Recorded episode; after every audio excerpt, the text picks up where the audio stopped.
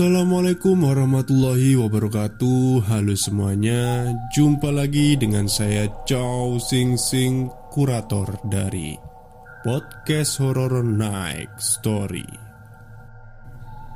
Halo apa kabarnya semua? Semoga semuanya sehat ya. Dan pada malam hari ini Seperti biasanya saya akan membawakan sebuah kisah mistis untuk kalian semua. Dan kisah mistis kali ini datang lagi dari Mas Bromo Cora yang dulu pernah menceritakan kalau nggak salah judulnya wanita misterius yang beranak dalam kubur itu. Jadi cari aja yang judulnya wanita misterius kalau ingin tahu. Dan kali ini uh, Mas Bromocora ini ingin menceritakan tentang kejadian yang dialami waktu masih ada di pondok. Seperti apa kisahnya? Mari kita simak.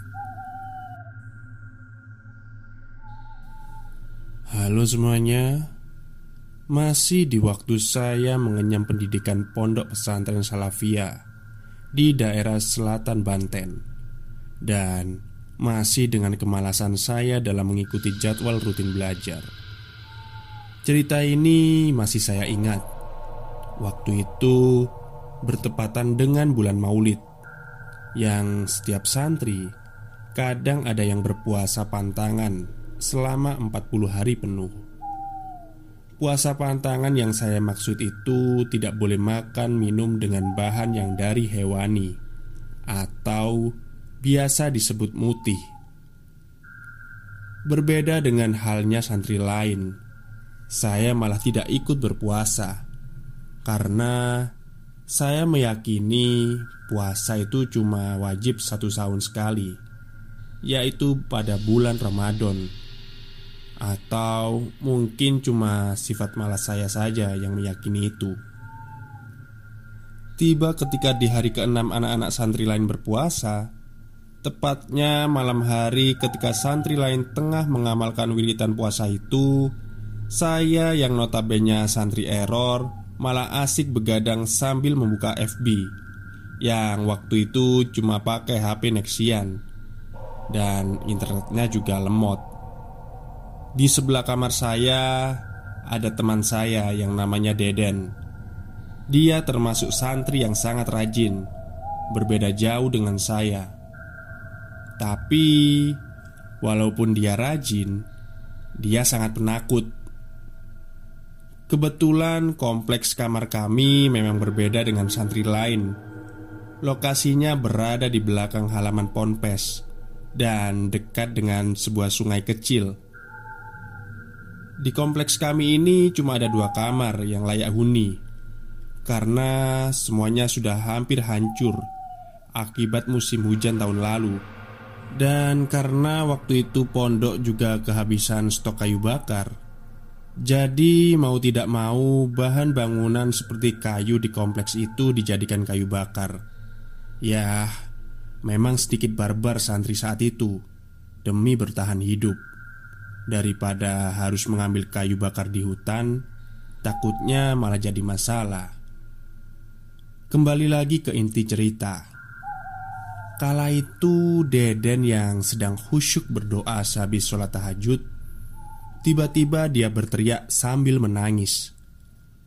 Saya tidak menghiraukan teriakan Deden Karena saya kira dia sedang bercanda. Saya diamkan selama satu jam Tetapi dia menangis semakin menjadi. Lalu saya tegur dia karena berisik. Ketika hendak saya lihat di kamar dia, ternyata dia sudah berada di kamar saya. Saya heran, dia bisa masuk dari mana? Sedangkan kamar saya, saya kunci dari dalam. Yang membuat saya terdiam kaku, suara tangisan dan jeritan itu masih ada di sebelah, yaitu di kamar Deden dan terdengar suara ketukan pintu yang sangat kencang sambil berteriak, "Mang, Mang, tolong bukain pintunya, Mang." Kemudian saya membuka pintu depan Dan benar Yang di luar itu adalah Deden Saya makin heran Lalu yang di dalam sedang tidur itu siapa? Saya suruh Deden masuk Dan kemudian Saya kembali ke kamar Sambil memastikan Yang tidur di dalam itu Deden atau bukan Pas saya lihat Ternyata tidak ada siapa-siapa. Lalu saya suruh Deden duduk dan memberinya air hangat. Kemudian dia bercerita kalau dia tadi diganggu oleh semacam hantu yang bentuknya aneh, seperti orang memakai topi caping dan mulutnya seperti ikan mas. Jujur, saya sedikit tertawa mendengar omongan dia. Tapi kemudian dia memohon agar malam ini tidur di kamar saya. Ya, mau tidak mau saya mengabulkannya. Keesokan harinya saya memeriksa kamar Deden. Saya sempat dibuat bingung karena sekat pembatas kamar Deden yang terbuat dari anyaman bambu jebol seperti habis dikoyak-koyak cakar. Dalam hati saya, masa iya ada macan? Setahu saya, binatang buas semacam harimau atau babi liar belum pernah ada di sini. Walaupun lokasi ponpes saya dekat dengan hutan. Kemudian Deden pun pindah ke kamar kompleks lain yang agak dekat dengan majelis tempat para santri mengaji. Tiba di waktu maghrib Ketika saya selesai berwudu untuk sholat maghrib Saya hendak masuk ke kamar Dan melewati bekas kamar Deden Anehnya Saya melihat Ada orang yang sedang khusyuk berdoa Saya tidak ambil pusing Saya kira itu Deden Dan ketika saya selesai sholat saya sedikit terganggu dengan pikiran saya. Loh, bukannya tadi si Deden bilang mau pulang ke rumah ya? Karena saya penasaran, saya bertanya dengan teriak. Gak jadi pulang, Den. Lalu terdengar suara di kamar itu. Pulang ke mana? Tempat saya di sini. Sontak dada saya seperti ditinju Kaget bercampur ngeri Saya pun kemudian diam-diam keluar kamar Sambil memberanikan diri Melihat siapa yang ada di kamar itu Dan Benar apa yang dikatakan Deden Makhluk itu memang seperti orang pakai topi caping di bagian kepalanya Dan dia memiliki wajah seperti ikan emas Ketika saya hendak berlari menuju kompleks lain, makhluk yang ada di kamar itu bicara lagi. "Mau ke mana, Kang? Penakut amat jadi santri." Setelah kejadian itu, saya sakit terkena demam sampai tiga hari. Dan dari kabar yang saya dengar, Deden juga sakit demam ketika pulang dari kejadian itu.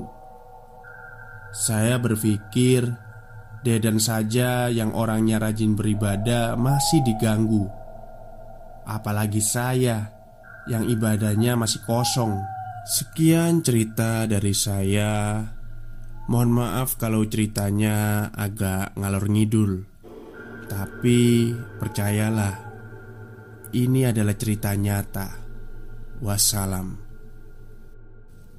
Oke, terima kasih kepada Mas Bromo Cora yang sudah kembali mengirimkan kisah mistisnya kepada podcast Horror Next Story.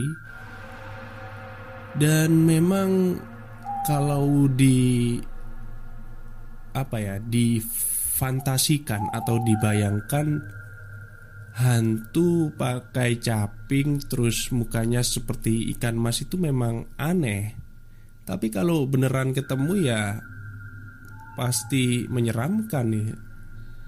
Ah, mungkin itu saja cerita pada malam hari ini. Semoga kalian semua terhibur. Selamat malam dan selamat beristirahat.